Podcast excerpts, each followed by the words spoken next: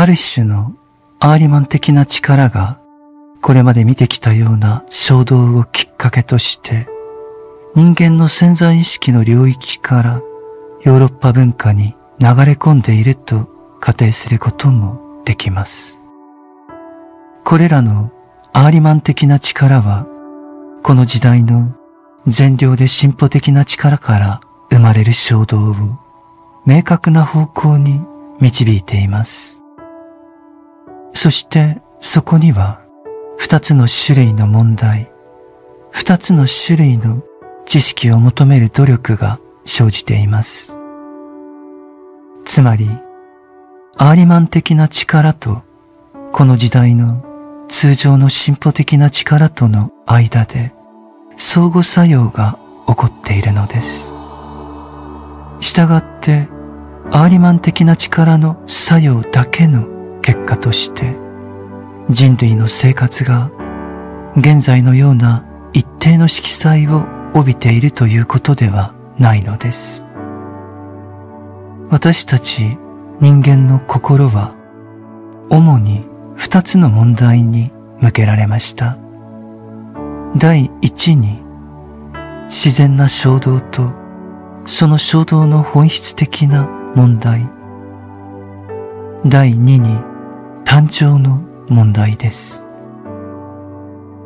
これらの表現はもちろん最も顕著な現象から派生したものです。これらの問題には多くのことが含まれています。しかし、ここでは特定の事柄についてのみお話ししたいと思います。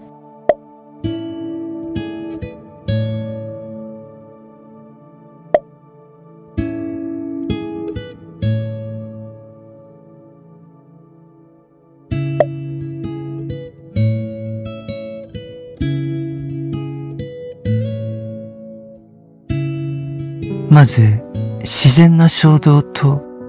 その衝動の本質的な問題について考えてみましょう。これまで説明したような力の影響を受けることで、つまり、ルシファーとアーリマンによる影響は、人間の施策やその努力へ、人間の自然な衝動や、その衝動を認識し、経験することへと波及していきます。そして人間の心はこれらの衝動に対する影響においてある種の人生観を徐々に発展させていくのです。そして自然な衝動やその衝動の本質を認識する問題は幸福や繁栄の問題へと姿を変え、明確な性格を帯びていったのです。それゆえ、アトランティス以降の第5番目の時代には、つまり私たちの時代には、特に西洋の文化において、この世の繁栄の問題に関連した努力、この人生における繁栄の創造に向けられた努力が見られるのです。例えば、地上での人間の生活ができるだけ幸福で豊かなものになるようにするにはどうしたらよいかということが研究されます。つまり、地上の繁栄を確立することが理想となるのです。しかし、そこには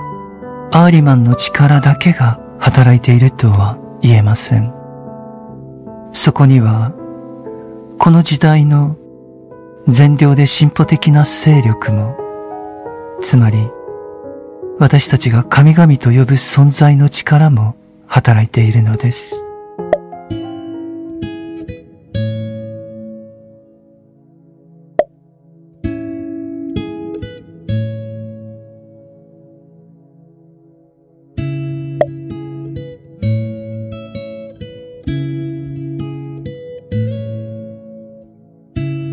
幸福と繁栄について考えることは、もちろん全く正当なことなのです。しかし、アーリマンの影響下で、それは本当に悪魔的な心情の結果として、特定の性格を帯びるようになっているのです。この心情は、善とは幸福や繁栄によって、まさに最大多数の幸福によって実現されるという方法で善を定義し、少数派の不幸はその善に付随するものであると述べられているのです。しかし、この心情によって現れる善である生き物は、その実態としては膝までしか派生せず、膝から下はその付随する不幸によって死滅することを示唆しています。このように幸福を善や美徳と同一視することは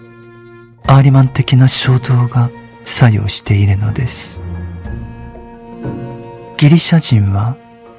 その最も偉大な個人に代表されるように繁栄の概念を善の概念と同一視することは全くありませんでした。しかし、アトランティス以降の第5番目の時代には、つまり私たちの時代には、アーリマンの影響により、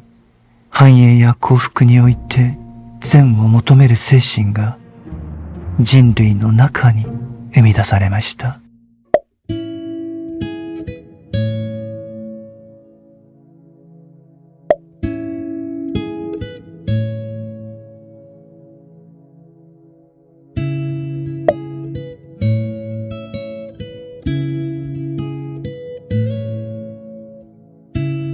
自然の衝動とその衝動の本質の問題と並んで、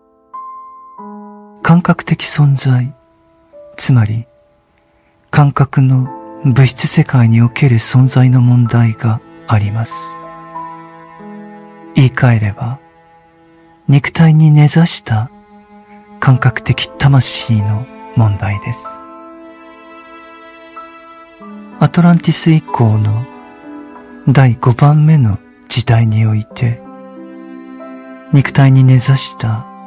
感覚的存在である魂から生じる文化は、実際には高尚なものであるべきでした。しかし、アーリマンの勢力は、この文化を自分たちの支配下に置くことを望みました。従って彼らの目的は真実とは肉体に根ざした感覚的存在にのみ見出されるという精神を生み出すことなのです。つまり肉体感覚が優先されることになったのです。アーリマンのこの衝動は感覚的存在の問題。つまり、肉体に根ざした魂の、この感覚世界における問題となるすべてについて波及しているのです。この感覚的存在の問題は、幸福や繁栄の問題が自然の衝動やその衝動の本質の問題と結びついているように、誕生の問題と密接に結びついています。アーリマンのこの衝動は肉体に根ざした魂のその感覚的な存在を正当化し、この人間の本能を通して全ての進化は物質的な過程であるという認識を持たせるために人間の誕生の起源は動物の進化と直接関係しているという概念も与えました。そこには誕生の問題につながる意図が見えるのです。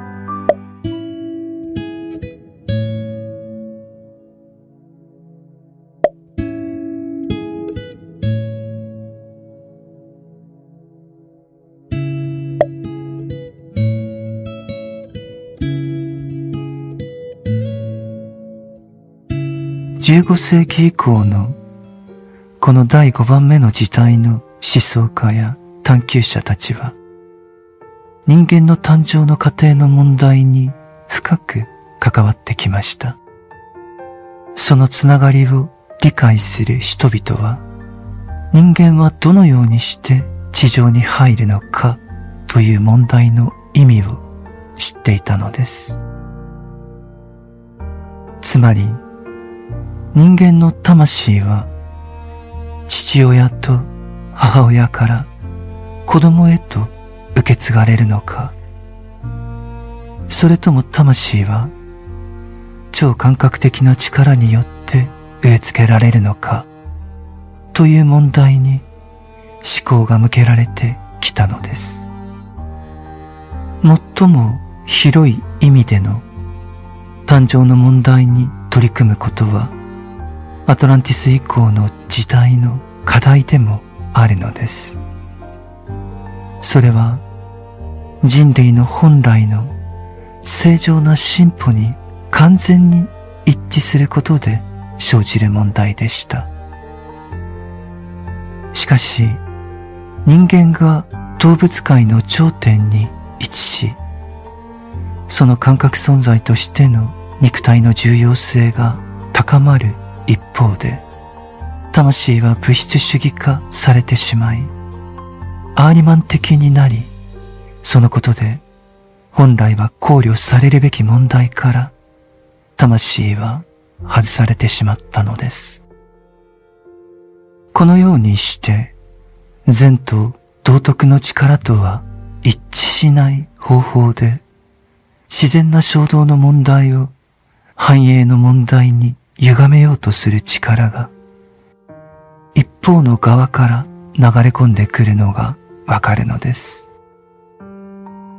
これらの問題は当然偉大な想像力によって解明されるべきであり、その一例はゲーテのファウストに見られるのです。アーリマンの影響の結果、人間の誕生の問題は感覚世界だけの進化の研究に転用され自然な衝動の問題は物質的繁栄の問題へと転換されました。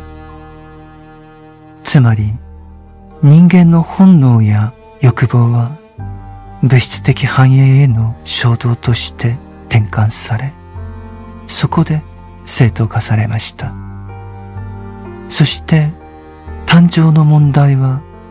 感覚的肉体における進化の問題へと転換されたのです。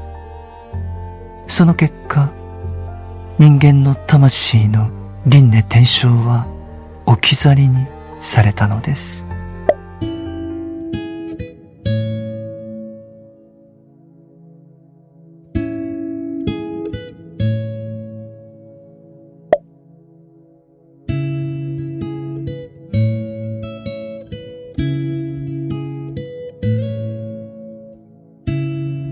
これらのことを念頭に置くと、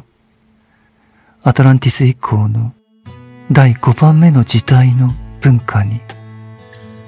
アーリマンの力がどのように流れ込んでいるのかがわかります。一方には、アーリマン的な力が、もう一方には、ルシファー的な力が流れ込んでくるために、人間の努力が専門化されてしまうことはすでに述べたことです。もし物事がそうでなかったとしたら、四つの大きな問題がすべての仕事と生産活動において人間の感情を満たしていたことでしょう。これらの問題の第一は自然な衝動とその衝動の本質の問題。第2は誕生の問題。第3は死の問題であり、これは人間が誕生を通してどのように地上に来るのかというだけではなく、どのようにして死の門を通って球を去るのかにも関係しているのです。そして最後に第4は悪の問題です。現代に生きる私たちは基本的に4つの問題を抱えています。